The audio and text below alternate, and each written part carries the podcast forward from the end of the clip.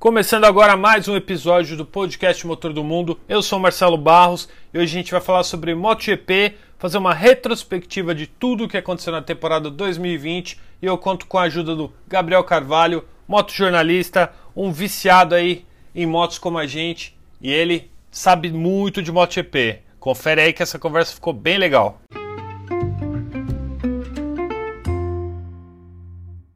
Obrigado pelo convite, né? Vamos falar de MotoGP. Já triste já que acabou a temporada, né? Já com saudade. É, a gente fica meio nostálgico, né? A gente que gosta muito, a gente, porra, tá acabando.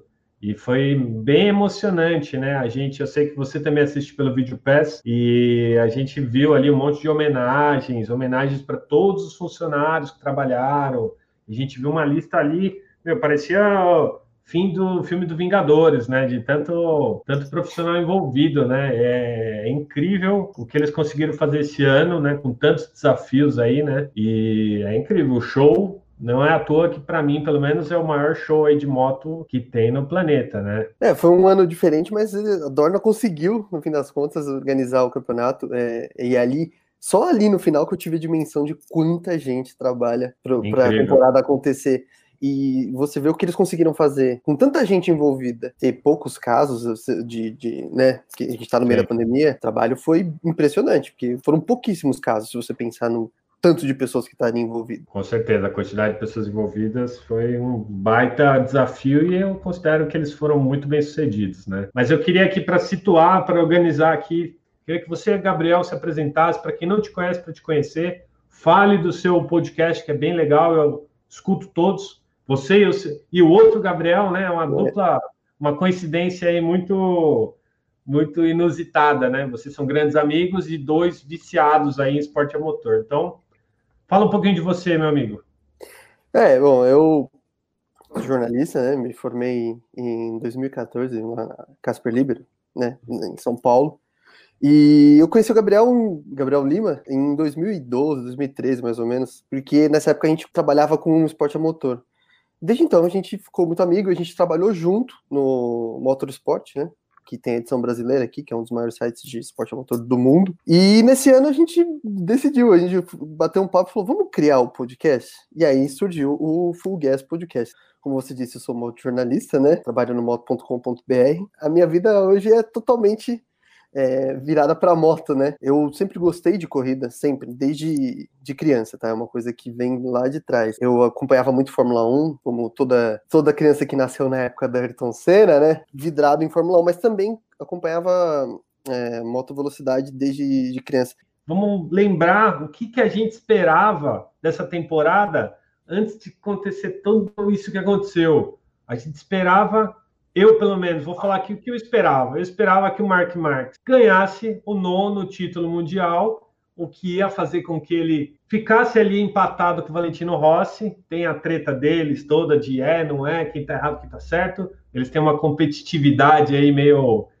meio. intensa, eu diria intensa nesse sentido de quem tem mais títulos e tal. A gente sabe que o Marx, pela idade dele, ele tem competência total, aí, condição total de empatar e passar o número de títulos do Valentino Rossi. E a gente esperava no começo da temporada, eu achava que, meu, ele ia amarretar todo mundo mais uma vez e ia ganhar o nono título. E a gente ia ver um Fábio Quartararo indo bem ali, vencendo talvez mais corridas, porque ele tem. Esse ano ele tinha uma moto menos limitada do que a que ele tinha em 2019, que tinha limite de rotação, que o pessoal estava preocupado e deixaram ele com uma moto com uma, uma podada ali, né, que deu para ele uma, uma defasagem na temporada 2019 que ele poderia ter vencido alguma daquelas disputas acirradas que ele teve e não venceu, né? Bateu muito na trave. A gente achou que 2020 ia vir e ia marretar começou a temporada lá, né, com duas vitórias ali, corridas perfeitas, e aí desandou, né? Aí o caldo desandou, né? E desandou Mas... muito, desandou muito. É... Eu diria Quais eram as suas expectativas? Conta para mim. É... eu esperava um Mark Marques forte, mas eu esperava um Mark Marques com dificuldades, porque é, se a gente voltar lá para a temporada, lá no Catar, lá na Malásia, antes da pandemia né, tomar conta do, do planeta, a Honda teve muitas dificuldades na pré-temporada. Marx não se encontrou Não só o Marques, né? A Honda não se encontrou. E tanto que no último dia de teste no Qatar, o, o Marques usou a moto do Nakagami para andar lá. Pegou a moto 2019 para ver o que. para comparar, né? E, e entender o que tinha de errado na moto 2020, porque a moto 2020 não tinha nascido bem. Tanto que eles passaram a usar lá a, aquela, a carenagem né, com os elementos aerodinâmicos da moto de 2019. A moto de 2020, que a gente vê, não, não dava para, olhando, ver a diferença entre a moto do Nakagami e a moto do Crutchlow, do Braddon, né, porque o Marx não correu, e, e do Alex Marques. Não dava para ver diferença, visualmente, olhando assim, batendo o olho.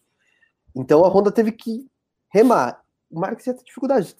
Tanto que a Honda andou, as Hondas 2020 andaram muito mal. Elas se encontraram mais para para o final né, do ano. Então, eu esperaria o Marques com dificuldade. Mas, sendo o Marques, eu, eu esperava ele campeão no fim do ano. Sim, Isso sim. sim. Mas não seria fácil. É, eu esperava o Marques campeão, mas com dificuldades. Só que GP da Espanha tudo mudou, né? Pois é, pois é. Vamos falar dessa primeira, dessa primeira corrida, né? Que, aliás, eu tenho uma pergunta aqui que é, é, é interessante, talvez meio polêmica, não sei. Muita gente fala assim: não, o Marx foi lá e humilhou todo mundo. Mas ele humilhou todo mundo e aí caiu e perdeu a temporada inteira. Ele humilhou mesmo, não humilhou. Os outros pilotos sabem que se eles abusarem mais, eles podem fazer algo, não talvez tão não naquele nível, mas até onde você sabe que os pilotos podem ir além, mas eles gerenciam esses riscos, e até onde ele humilhou mesmo, porque tecnicamente ele perdeu, né? Se a gente ele... comparar para ver, né?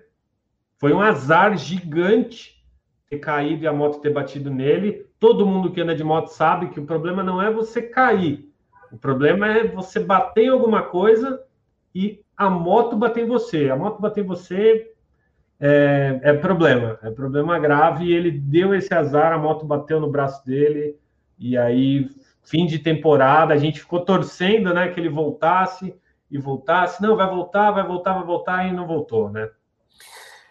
Ele, ele quis, é, pelo menos do, do, jeito que eu analiso o, todo o desenrolar da situação, ele apressou o retorno dele.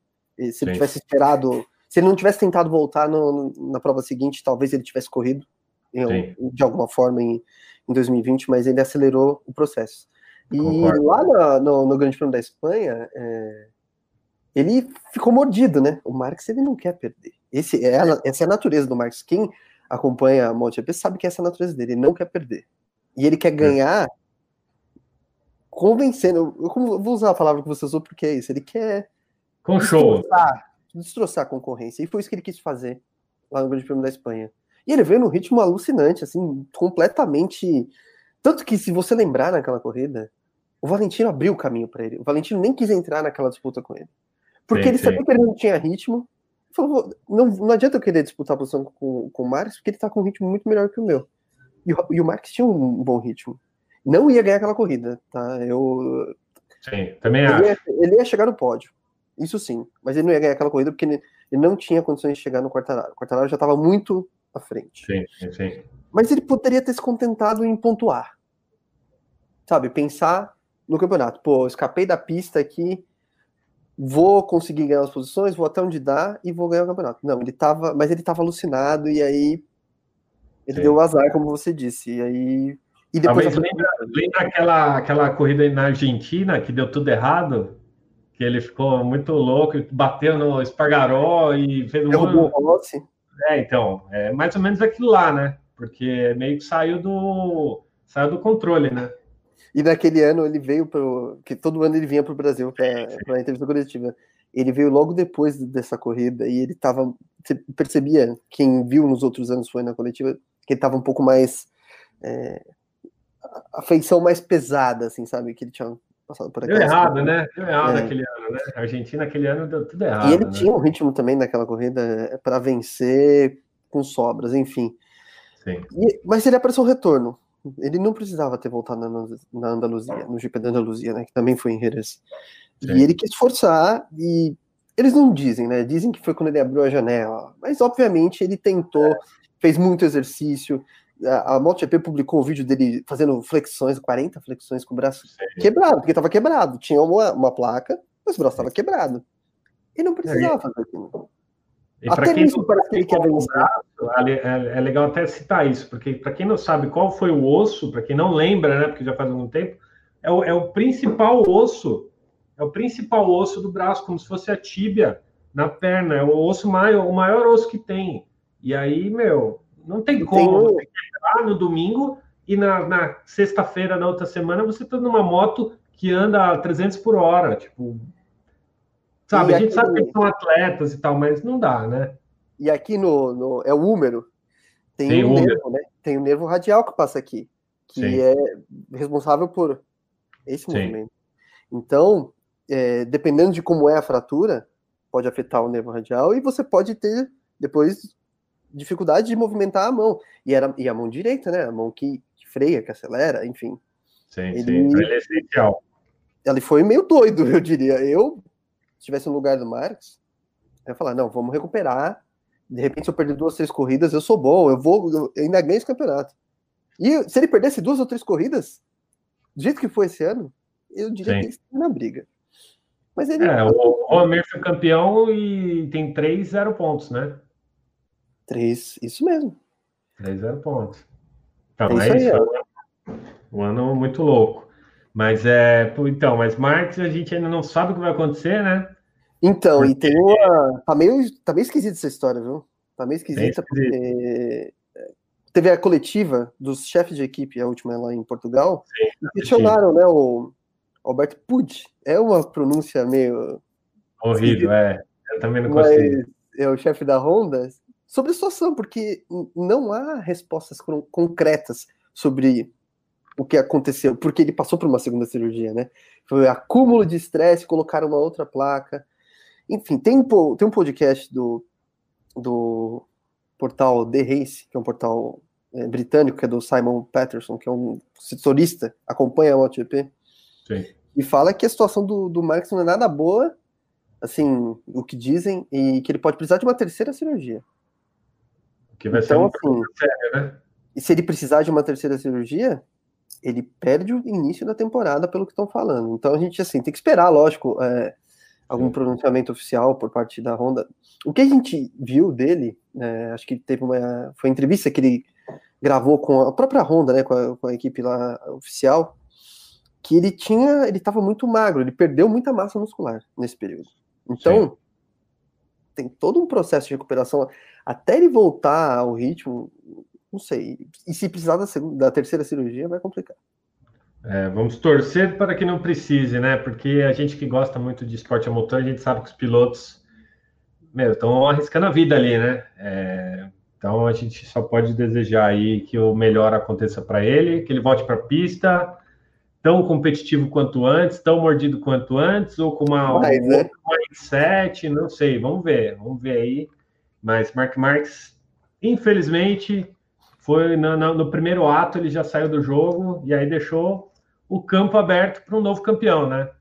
E aí virou essa, essa corrida maluca, né? De todo mundo querendo ser campeão, ninguém querendo ser campeão, a gente tentando encontrar um padrão ali. Não, esse cara, meu, esse cara acho que vai ganhar, hein? E aí errava e o outro errava. E que loucura, né? O que, que Quando... você atribui? O que, que você atribui, Gabriel, a essa instabilidade? Você acha? Eu acho que os pneus que são essa temporada teve modificações nos pneus, né? Eu acho que os pneus eles foram eles têm uma parcela aí considerável de influência nessas modificações. A gente esperava um Dovizioso, uma Ducati aí super forte, né? Depois de três vice-campeonatos. Só que o pneu mudou e pelo que a gente acompanhou, ele, ele os pneus favoreceram mais um Suzuki ali, enquanto o Ducati apanhou bastante esse ano, né? É, o, a construção, nova construção dos pneus, é, beneficiou essas motos uh, com motores quatro cilindros em linha, Suzuki e Yamaha, né? As outras todas é, usam motor V4 e privilegiou essas motos que têm mais velocidade de curva, são mais ágeis. E a Suzuki se aproveitou completamente disso, né?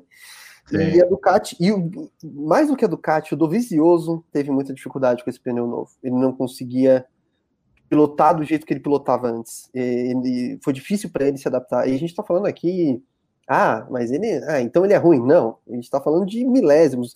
E quando você pensa na corrida, porque uma volta, às vezes o cara acerta uma volta de classificação. Mas no, no que eles chamam de long run, né, na, na corrida, ser constante ali e ser rápido era muito mais difícil. Tudo bem que o Dovizioso apanhou muito em classificação também, mas é, foi difícil para ele. É, mudou para ele. Outros pilotos que conseguiam carregar um pouco mais de velocidade em curva andaram melhor em, em alguns momentos, tipo, como por exemplo o Peco. Ele conseguiu andar bem lá em Misano, por exemplo. Mas o, o Miller foi muito. Apesar de Miller ter terminado atrás do campeonato, no, do, do Dovizioso no campeonato, ele foi, para mim, muito mais. É, tá, apareceu muito mais à frente. É sim, que ele sim. teve alguns abandonos e tal, mas ele andou melhor para mim que o Dovizioso no, no geral. Não, eu também acho, com certeza. Jack Miller foi para mim o destaque da Ducati aí do ano, né? Porque se a gente, em teoria, a Ducati teve um prejuízo com o novo pneu, a gente viu um Jack Miller que conseguiu se adaptar muito melhor do que os outros pilotos, né? Da Ducati, no caso, falando aqui específico da Ducati. A gente viu o Banhaia se destacar em alguns momentos e aí caiu de rendimento, teve lesão. É, foi um ano bem complicado para ele a gente viu até o Zarco aí, que renasceu das cinzas, né? Se envolveu lá naquele acidente seríssimo lá na Áustria. E, mas, meu, a gente pensar que foi um cara que pediu demissão de uma equipe oficial no meio da temporada, tipo, pediu para sair, é, e a gente falou, meu, acabou a carreira do cara, né? E aí ele conseguiu uma oportunidade de correr na Ducati na equipe, na última equipe lá, né, na Sponsorama, e conseguiu aí um, algum protagonismo então foi um ano meio maluco, assim, a, a Ducati, tanto que ela ganhou o Mundial de Construtores, né? Porque... Pela primeira vez desde 2007, que foi aquela desde... campanha do Keith Stoner lá. Sim. Então, assim, e o famoso exército de homem só, né? Também o Stoner, né? Naquela época. É como o Marques ano passado, né? Que o Lourenço fez total. 28 pontos, uma coisa assim, enfim. Foi um ano esquisito para a Ducati, mas os caras terminaram Não. como campeão nos construtores. É, e o Banhaia, ele terminou cinco corridas esse ano só. Sim. Uma, duas, três, quatro, cinco corridas. É, é muito.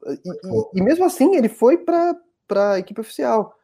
Sim. Porque eu vejo ele como um talento. Eu acredito que, que ele tem muito talento, ele só precisa ser mais consistente.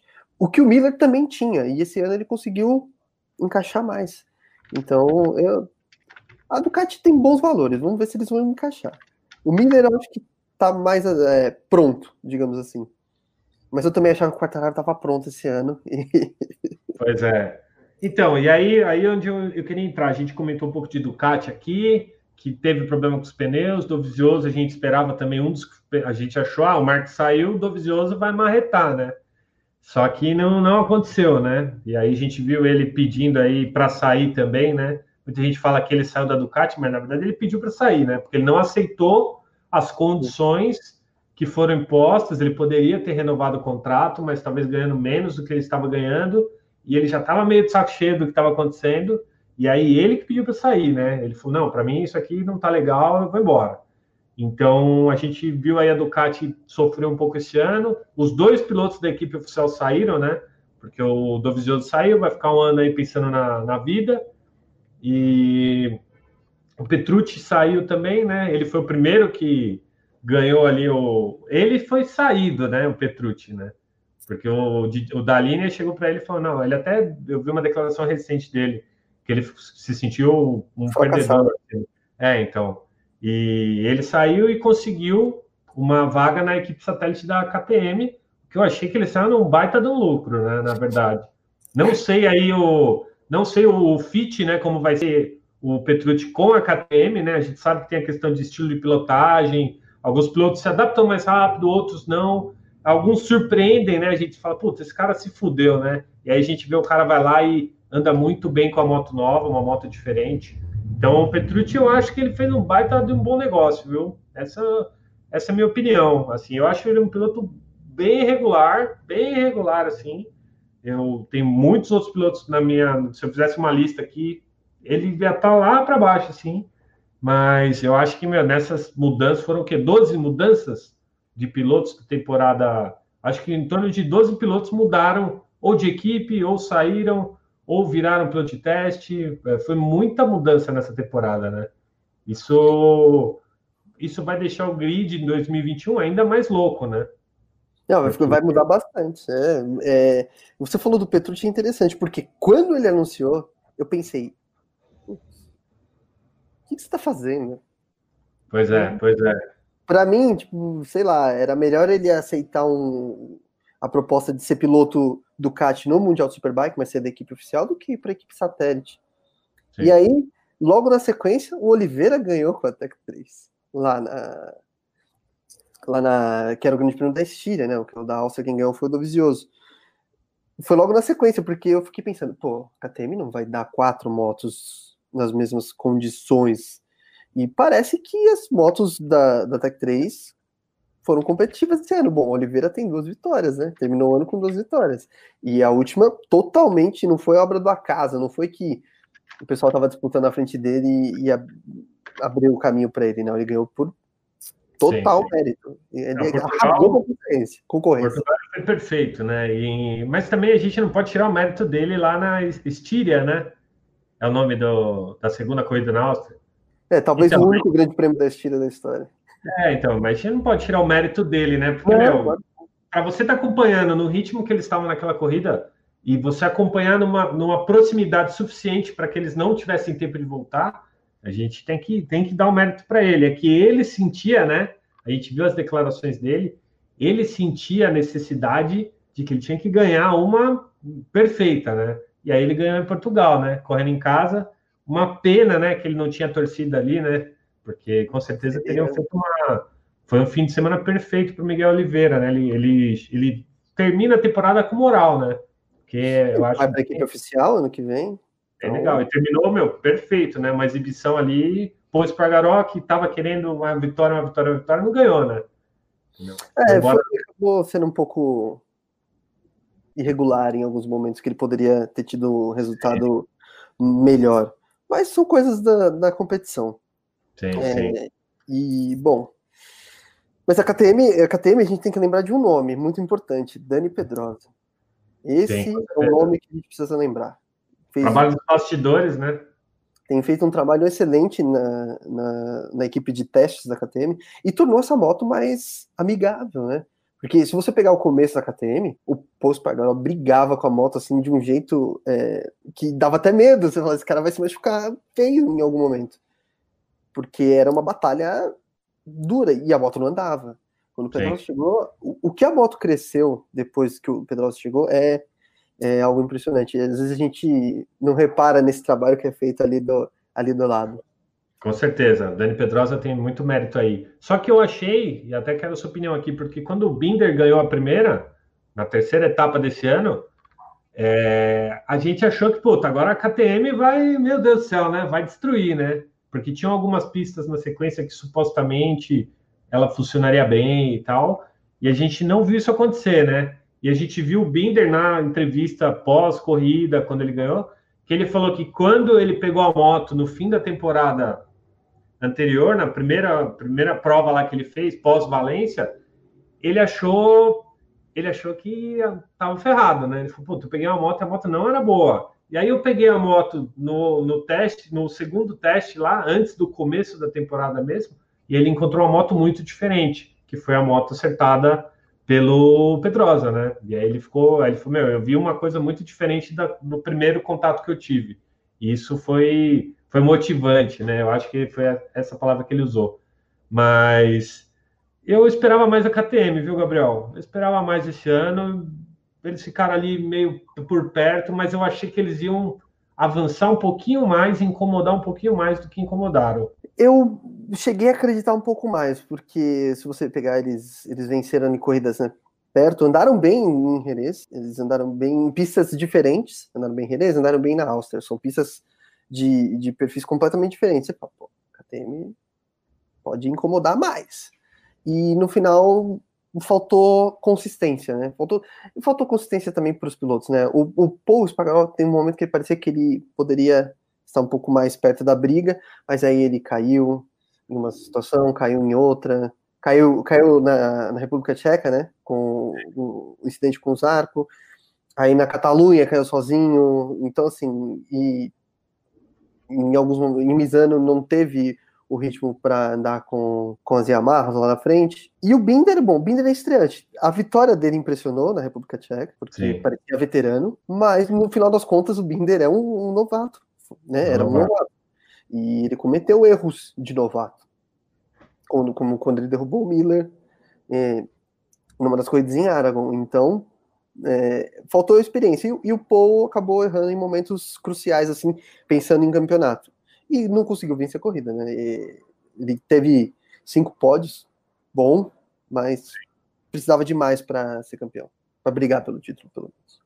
Com certeza. E mas vamos agora falar, vamos falar de Yamaha agora, antes da gente chegar na Suzuki, que eu acho que foi a surpresa aí, o grande destaque da temporada, não à toa, né, que foi o, o piloto vencedor é Suzuki. Mas vamos falar agora um pouquinho de Yamaha, de tudo que aconteceu com a Yamaha, que a gente tinha a, perspectiva, a expectativa ali de que o Fábio ia, assim que a gente teve a notícia que o Marcos estava fora, a gente teve aquela, pô, agora então o Fábio vai vir e vai dominar tudo, e ainda depois de duas vitórias incontestáveis, né, na, nas duas primeiras corridas em Jerez. É, e aí, cara, Yamaha, os caras dos bastidores erraram a mão ali, erraram, passou do ponto o bolo ali, o que aconteceu, cara? Tipo, a Yamaha, ela. Quando a gente vê a pré-temporada, fala, pô, essa moto é melhor, né? A moto 2020 é melhor do que a 2019.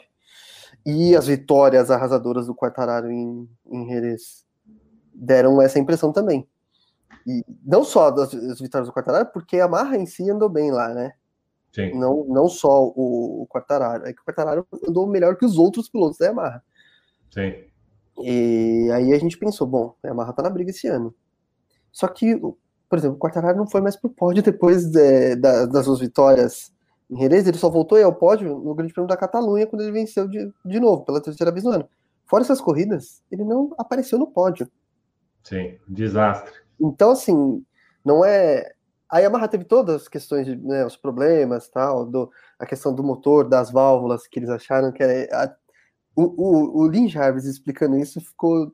Acho que nem ele sabia o que ele estava falando. Não, nem ele entendeu o que ele estava tentando explicar. Ele sabe o que aconteceu, com certeza, mas nem ele entendeu o que ele estava tentando explicar. De que eles trocaram a válvula porque eles acharam que era igual e no final não era igual. É quando eles viram a bobagem que eles fizeram, porque foi isso que deu problema nos motores do Sim. Morbidelli e do Rossi. E o Vinales perdeu o motor também lá, lá, na, lá em Jerez. Aí eles falaram: Putz, Dorna, a gente precisa abrir o motor. Abrir o motor? Por que abrir o motor? Não, porque a gente precisa botar uma válvula que a gente tinha. Peraí, mas vocês vão. E aí eles viram bobagem que eles fizeram. Eles fizeram... E aí eles perderam. E, e, acho que a punição ficou barata, porque não sei se você vai concordar comigo, até, ou quem tá vendo a gente vai concordar, mas o Quartararo venceu corridas com uma moto que estava fora do que o regulamento indica. Sim, sim, ah, mas ele não sabia, não tem culpa mas ele andou com uma moto que estava fora do regulamento. Ele, ou ele ganhou correndo com as pernas a, a corrida? Não. Então, é. a punição ficou barata. Uh, os pilotos deveriam ter perdido os pontos nas corridas que disputaram com essas motos, que, com os motores né, que estavam fora do regulamento. Então, e, e a Yamaha foi a, a, moto que mais venceu esse ano. E, e, não, e os caras não foram campeões. É Incrível? É incrível. É, é, é um ano que é, é... Ó, o Henrique comentou aqui, com certeza, passaram um pano para Yamaha. É, eu comentei isso quando eu, quando eu soube na notícia, eu fiz um videozinho na mesma hora e é ruim, na verdade, né? Eu acho que isso é ruim para o esporte, porque você abre um precedente ruim, né? Quando agora uma outra equipe pode pegar, mexer alguma coisa na moto, até porque a gente tem com essa questão de pandemia, os motores estão travados para desenvolvimento, só o da Aprilia que pode, né? Ou nem a Aprilia? Só a Aprilia, a Aprilia né? pode. A Aprilia pode. A Aprilia pode, porque ainda tem... A ele perdeu esse ano. Ele perdeu Isso. essa concessão, né? O que eles chamam de concessão. É isso. E aí os motores eles fizeram um acordo para que, para quem está assistindo para entender, eles fizeram um acordo para reduzir os custos, né? Com pandemia, crise e tal. Eles falaram: não vamos mexer nos motores. Todas as marcas entraram em acordo, claro. Não vamos poder mexer nos motores nas temporadas 2020 e 2021. Ou seja, o mesmo motor que começou 2020 só vai ser modificado, só vai ser colocado um motor diferente na moto que está lá para correr só na temporada 2022, na pré-temporada, quando acabar a temporada 2021, aí que vai ser poder usar um motor diferente. Isso é um problema, né? Quem estava com motor bom, tranquilo. Só que a gente tem a marca que tinha um problema de velocidade final, ainda tem esse problema, né? Não é que tinha um problema de velocidade final, ela anda menos do que as outras motos. Então, em circuitos que tem longas retas, ela fica para trás, os caras passam mesmo. A gente viu, eu não sei se você lembra, numa. Foi uma das corridas na Áustria, que no final, no finalzinho assim, o, o Fábio passou o Petrucci, e aí o Petrucci pegou, deu mão e foi embora. E aí ele, ele bate assim no guidão, tipo, puto, porque tá além do que ele pode fazer, né? Ele tem uma moto, eu acho que é em torno de 12, 12 km por hora de final, tava dando uma diferença em uma das corridas. Tipo, que o Morbidelli e o Miller Tipo, o Mordelli estava andando, tinha velocidade máxima 12 km abaixo. É uma diferença, é uma diferencinha considerável aí, pensando que cada milissegundo ali representa um, uma pole e representa lugares no pódio, né? É... Cara, e os caras agora vão ficar mais um ano, né? Você assistiu a coletiva dos, dos chefes de equipe, né? O Lindy Jarvis, ele comentou lá, eu até coloquei no meu stories isso né, no dia ele comentou, falou, meu, a gente não pode mexer no motor, né? A, gente, a, a treta das válvulas já foi, né? Tipo, trocaram material, foram para lá, foram para cá, foram punidos e já é assunto encerrado. Mas eles não podem modificar nada do motor, né? De questão de ganhar mais desempenho, de ter mais potência ali de reta, para ser mais competitivo com o Honda, que anda muito forte, a gente sabe, melhorou muito nos últimos anos esse quesito. Antes o Marx tirava no braço ali, né, para não perder do Dovizioso e a Ducati continua forte, Suzuki está mais rápida do que a Yamaha.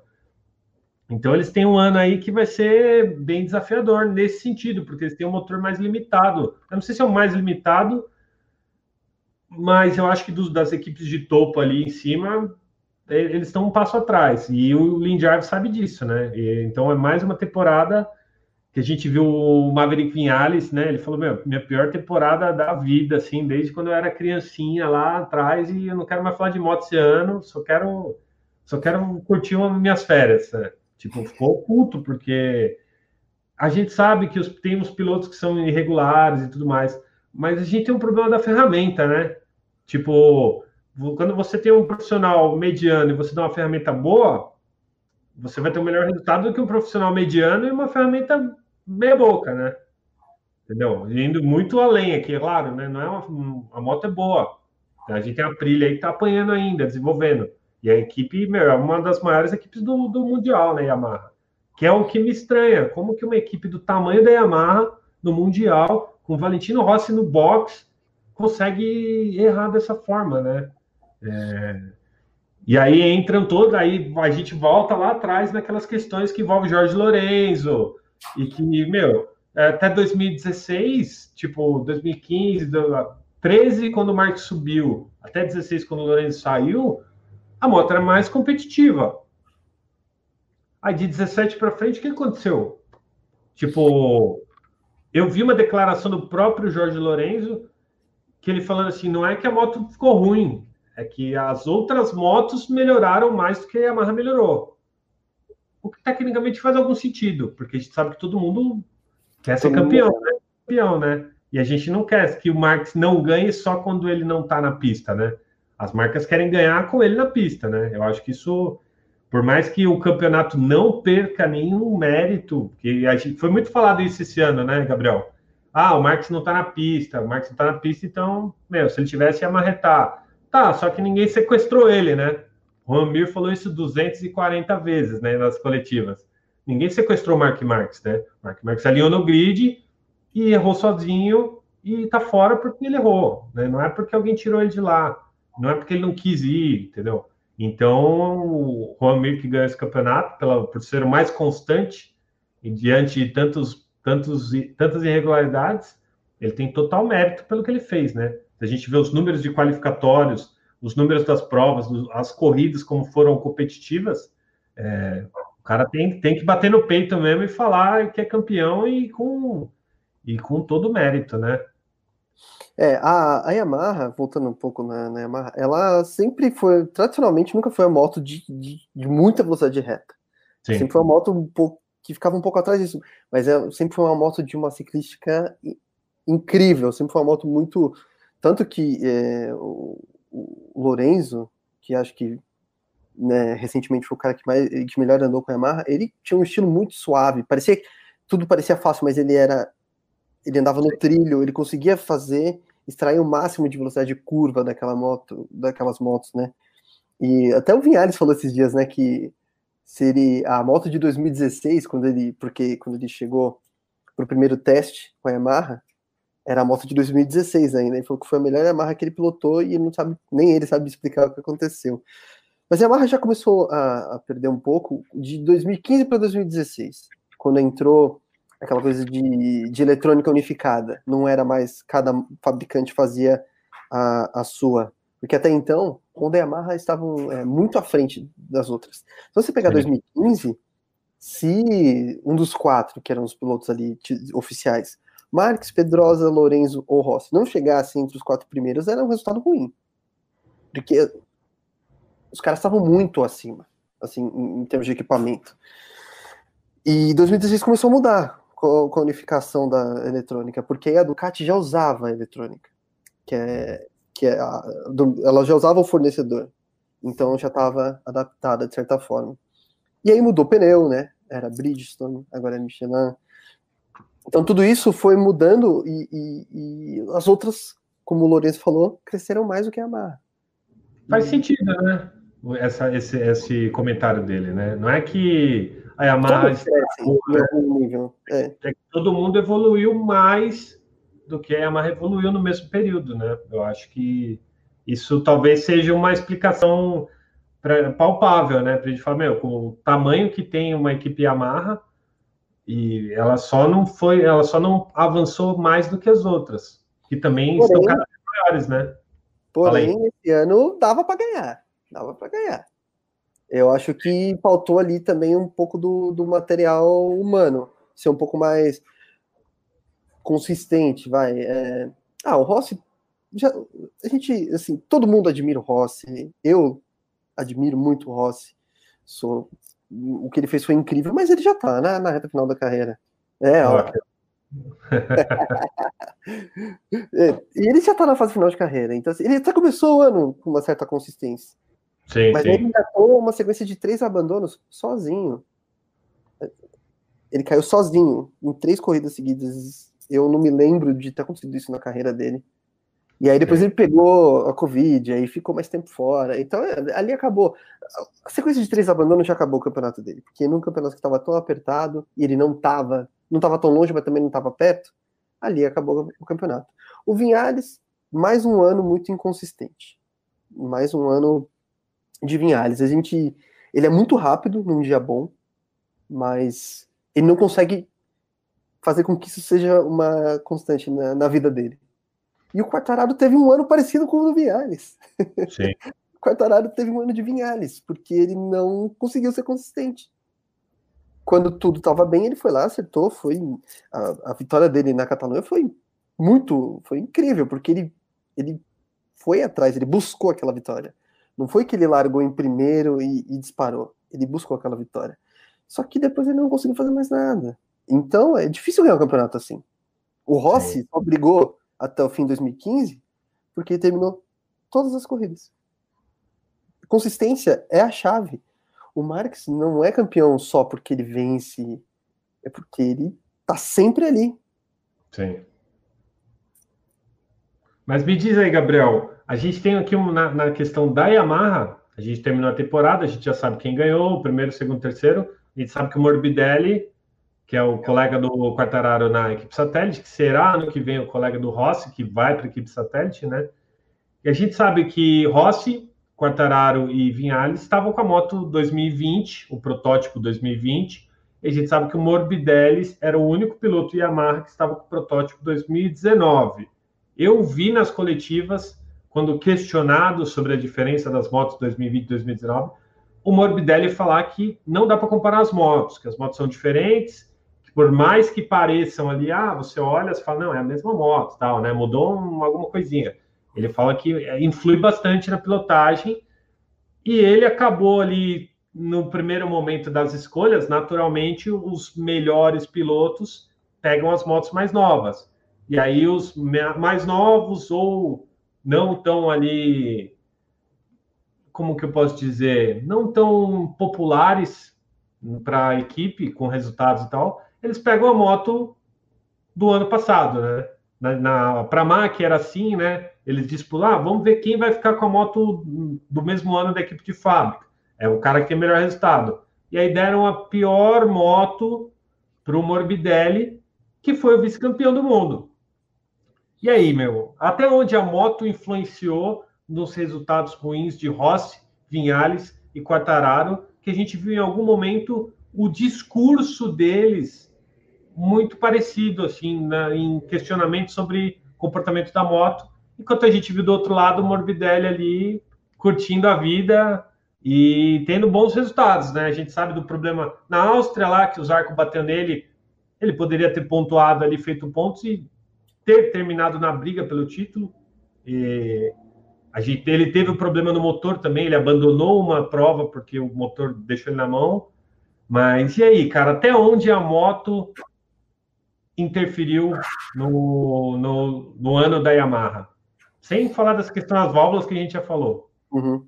É, a, a moto 2020 ela é bem diferente da, da moto 2019. O próprio Quartararo falou isso nos testes de pré-temporada. Ele falou essa moto é uma moto mais nervosa, um pouquinho mais nervosa e tal, que o motor tinha melhorado, mas a moto 2019 ela é uma moto mais amigável. Né? Tanto que todos os que foram ter contato com, com, com a M1 antes, elas, eles tiveram uma vida fácil, digamos assim, fácil, né? O Zarco andou bem com uma moto que era mais antiga, o Quartararo ano passado andou bem com uma moto que era né, tinha uma defasagem. E o Morbidelli, eles chamavam de A-Spec essa moto do Morbidelli, então que ela mesclava partes de 2020 com partes de 2019. E a carenagem, por exemplo, era 2019. Você olhava para a moto, você via a entrada de ar ali, característica até então das motos da Yamaha. Mas o Morbidelli tem, tem um ponto que ele tem um estilo de pilotagem um pouco mais. Acho que vai um pouco mais perto do Lorenzo, que é um um estilo de pilotagem mais suave. Sim. E o, o Vinhares e o Quartararo eles são mais agressivos, e o Rossi também tem um pouco, não tanto quanto o Vinhares e o Quartararo, mas é, não é tão suave quanto o Morbidelli. O Morbidelli deu uma entrevista sobre isso no final do ano passado, e ele falou, eu consigo ser mais agressivo se eu, se eu precisar, mas esse é meu estilo e tal. Mas acho que o grande trunfo do Morbidelli, mais uma vez a gente vai para os bastidores, tá no senhor Ramon Forcada que é o, o chefe de mecânicos dele. Que o Vinhares dispensou, tá? É bom que se diga. O Vinhares não, não quis o Forcada.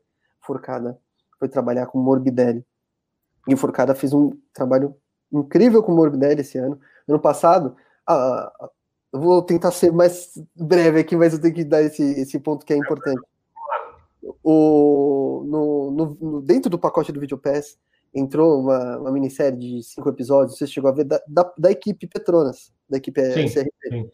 E lá explica, porque o ano passado, no nome dele, ele teve dificuldade. Ele vinha de andar, né, que estava na marca VDS, que ainda estava na MotoGP, ele andava com uma Honda Satélite, que é uma moto completamente diferente, né?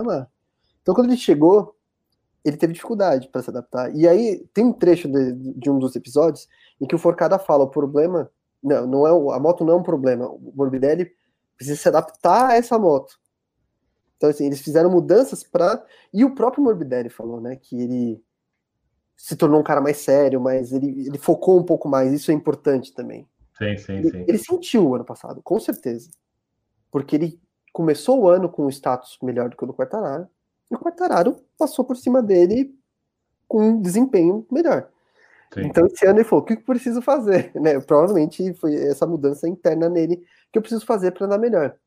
E, não, e ninguém faz isso sozinho, né? O cara tá lá na pista, né? Mas o trabalho do Ramon Forcada é muito importante. O Ramon Forcada era o chefe de mecânicos do Jorge Lourenço. Então, assim, sim, né? ele já trabalhou com, com Barros também, o Forcada. Sim, sim, eu sei. É, então, é, são uns, uns, detalhes de bastidores, né? O Fio estava comentando aqui no, na mensagem, ele também acompanha e, assim como você, ele é bem criterioso ali nos comentários dele, que é bem legal. E, meu, é, vamos ver como vai ser esse 2021 para a Yamaha, porque eu estou bem curioso. Eu estou achando que tô achando que o Morbidelli, é, porque ele já falou que vai usar a mesma moto, né? Os caras já falaram, ele vai usar essa moto que ele está usando e não quero saber o que vai aparecer aqui. Ele vai continuar com essa moto e porque é a moto que ele se adequou, se adaptou, que ele está competitivo. Vamos ver até onde que isso vai se manter, né? Porque quando começarem os testes oficiais, vamos ver o que a Yamaha vai falar, né? Porque aí tem muita coisa, muita coisa em jogo, né? Tem, a gente tem que ver até onde que o cara pode falar, escolher mesmo, onde a equipe chega, a marca chega e fala, não, vocês vão usar isso aqui, né? A gente viu o Rossi dando uma reclamada, Vinhales também, sobre não ser ouvido, né? Eles passarem inputs ali, falarem coisas, feedbacks ali da moto, e eles não verem as mudanças, né?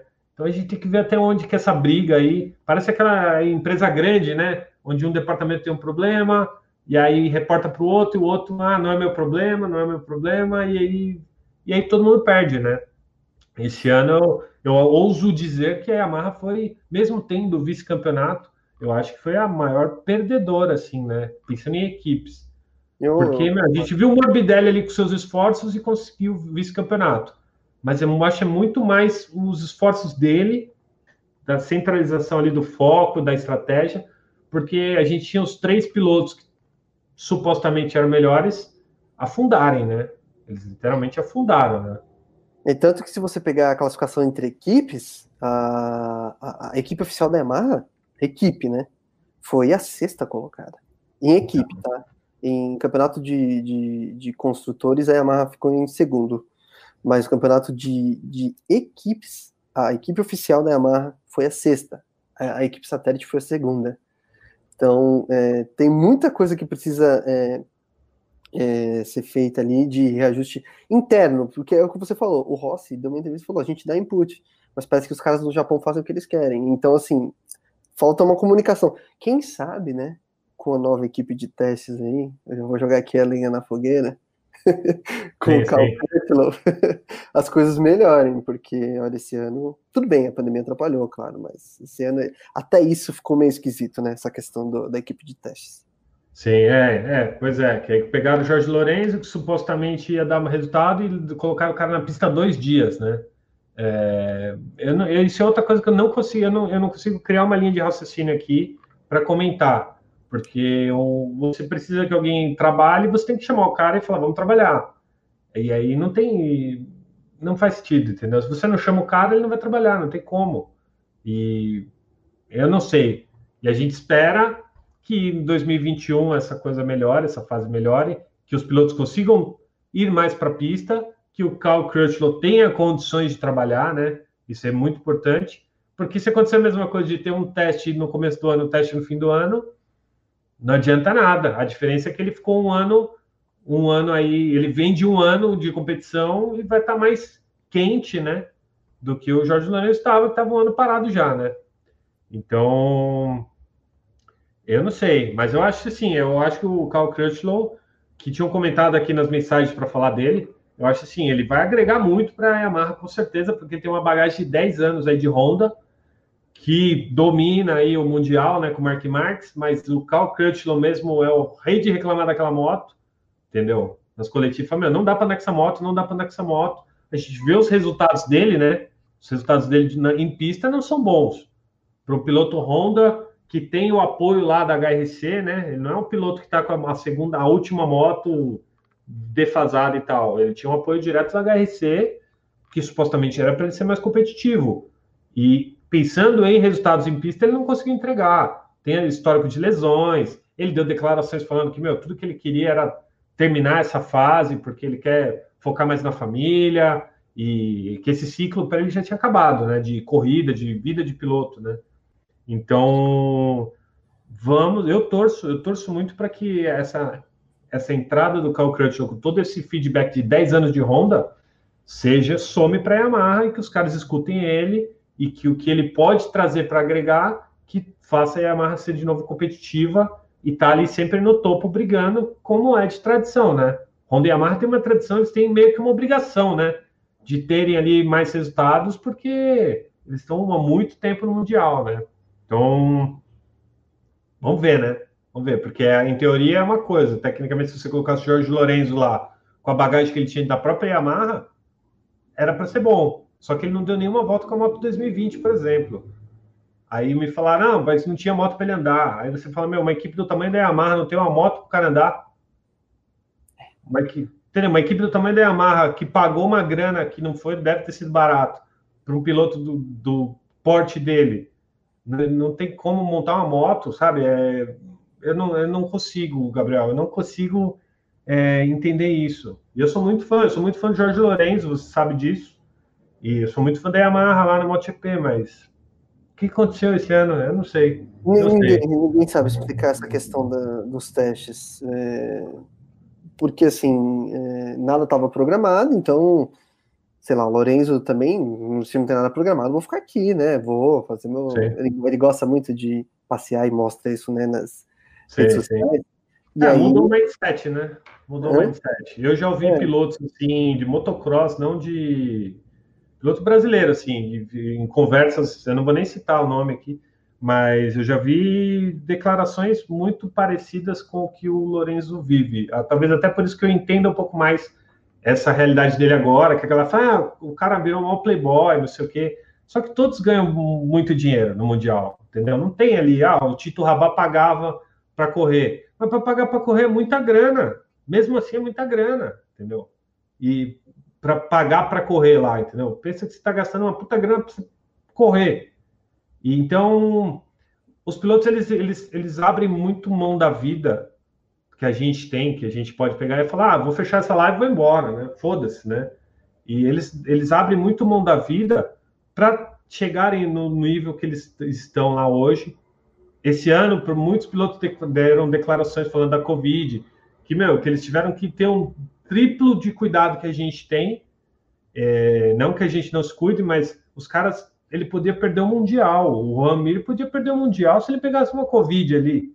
Entendeu? Pensa, imagina o, o que seria no, no centésimo ano aí de aniversário da centenário da Suzuki, os caras lá na liderança, e aí Pô. chega lá em, sei lá, na, em Valência, ele pegou Covid, duas rodadas fora. Ele tinha perdido o título. Sim. Entendeu? É, então, é, para eles foi muito estressante. Eu vi várias declarações, você com certeza viu. Então, meu, eu, eu entendo essa parte do lado do Jorge Lourenço, por exemplo, que está vivendo a vida, porque desde criança ele dedicou uma vida toda a esporte. E, mas é, eu volto naquilo lá, trabalho é trabalho. Se os caras falam, mano, você vai, você vai trabalhar aqui com a gente, você vai trabalhar. O ano tem 360, você vai trabalhar 200 dias por ano. Se eles fecharam o acordo, ele tem que trabalhar 200 dias, ele vai trabalhar 200 dias. E ele fechou o valor e acabou. É, não, não existe algo além de, ah, não, não estou afim de trabalhar hoje, sabe? Pô, tá no contrato. Se não tá, se tá no contrato ele não respeitou alguma coisa, quebra o contrato. Eu acho, eu acho que mais uma vez, né, um ano muito muito confuso. Muitas questões que eram muito simples ficaram muito confusas. Vamos torcer para o Cal Crutchlow mandar bem, né? Ano que vem, torço por ele. É um piloto aí que vai fazer falta no grid, né? Porque é um piloto com muita personalidade. Nas coletivas sempre ele meio que deixou o Jack Miller de sucessor dele, né?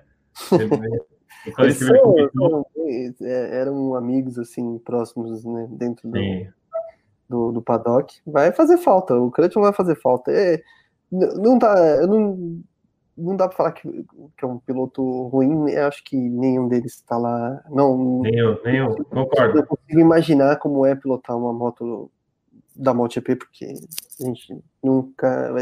Isso é um milagre a gente ter acesso a uma moto dessa, mas só de pilotar super esportiva a gente já vê que não é fácil.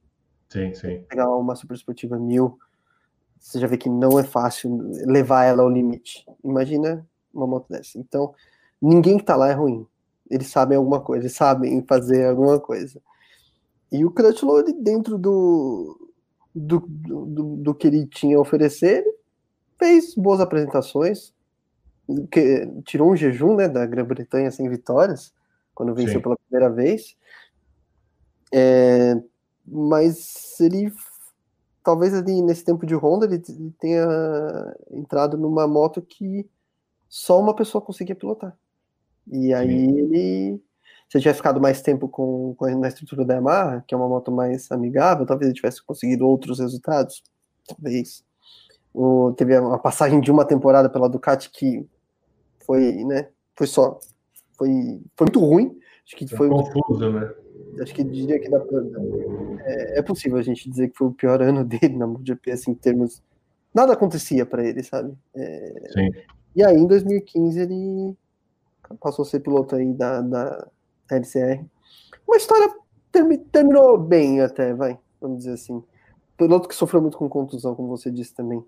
É, não é fácil, não é fácil. Mas e aí, vamos falar aqui então agora do reta final, vamos falar de Suzuki.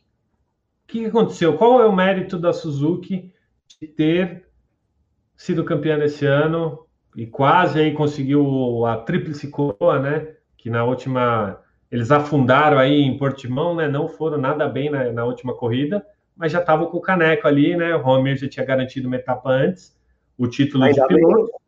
Ainda bem, ainda bem, porque se tivesse ido para o final, olha a merda que ia ter dado, né?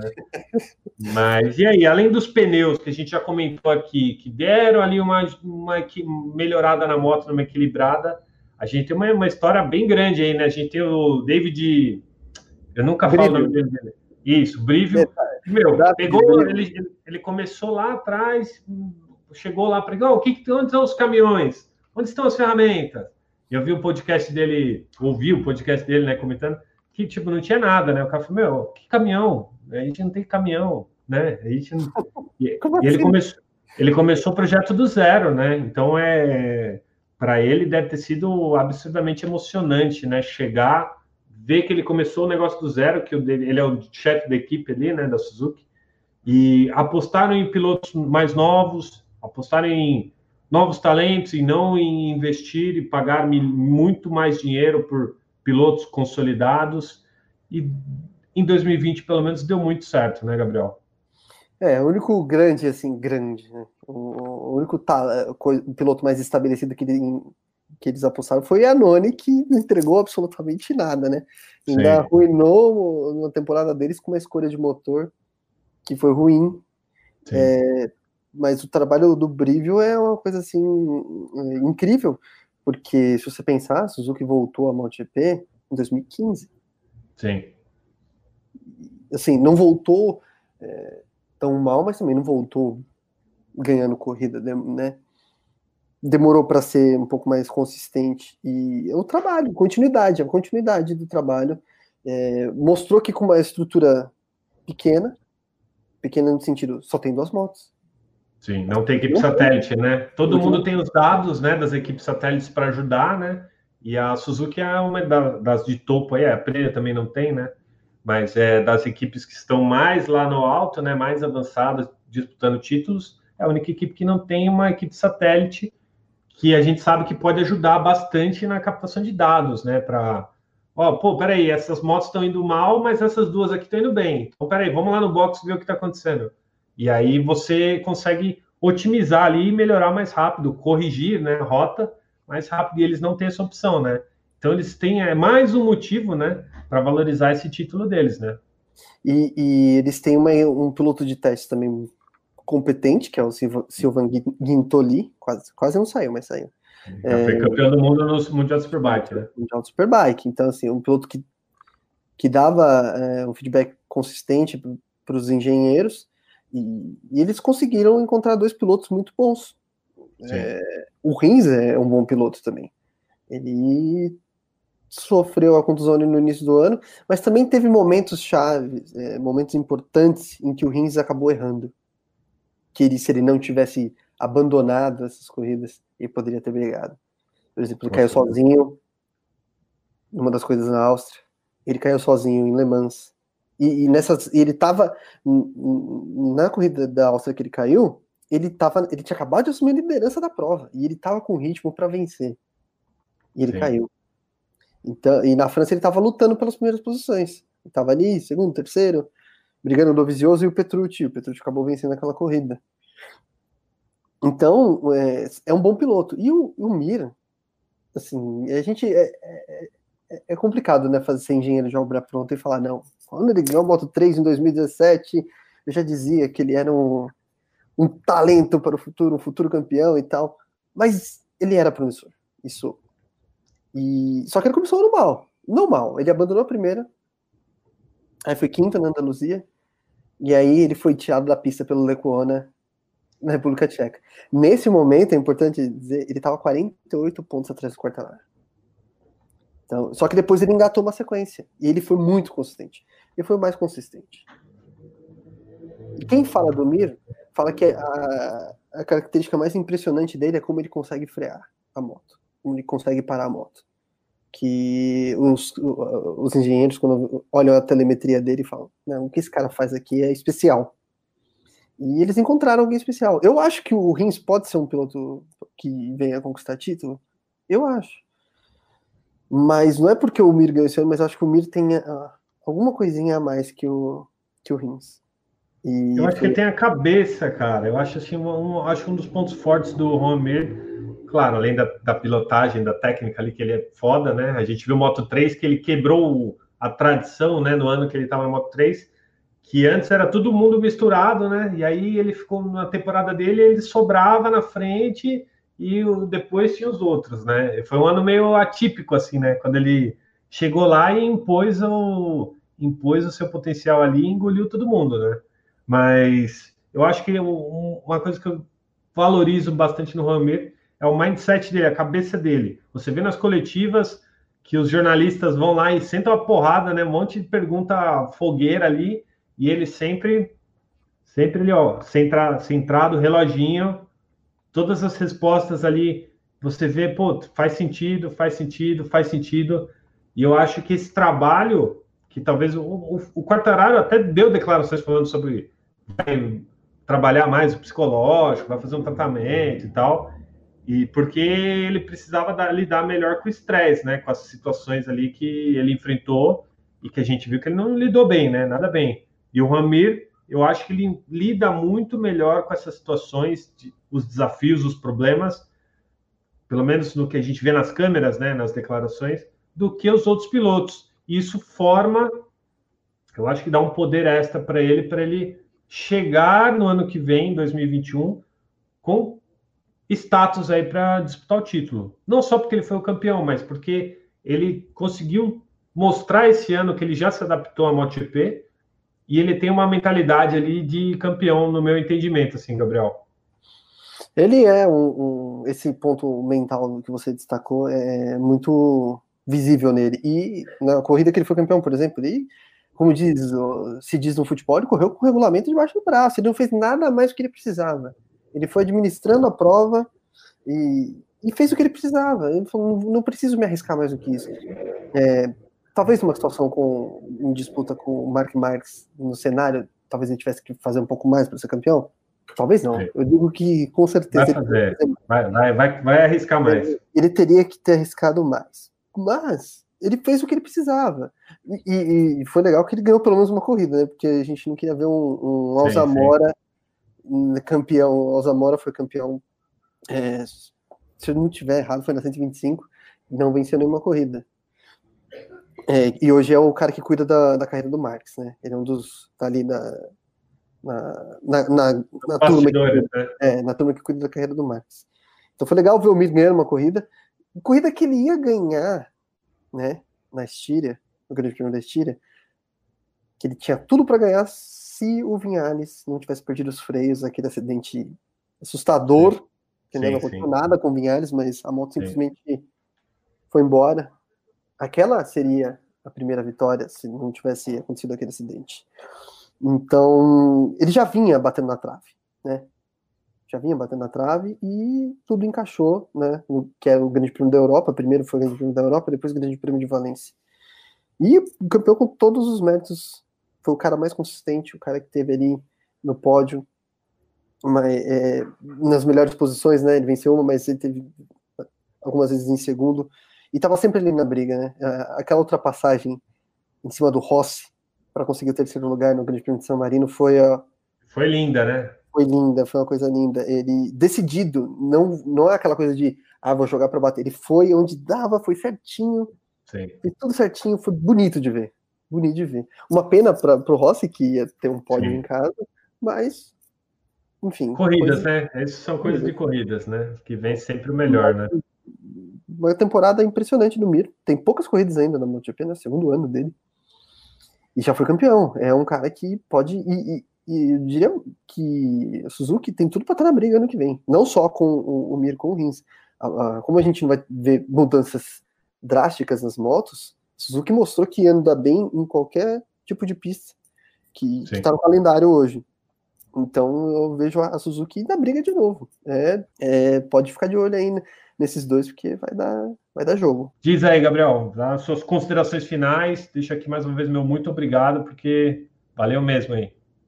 Eu que agradeço. É, bom, pode, assim que a gente terminar, escutar o Full Gas é fácil, pesquisa Full Gas Podcast vai achar rapidinho. Queria falar um pouquinho, rapidinho, porque é, a gente fica aqui, né? Ah, a gente gosta de ver e tal, mas tem muita gente que queria ver um piloto brasileiro, por exemplo, andando lá.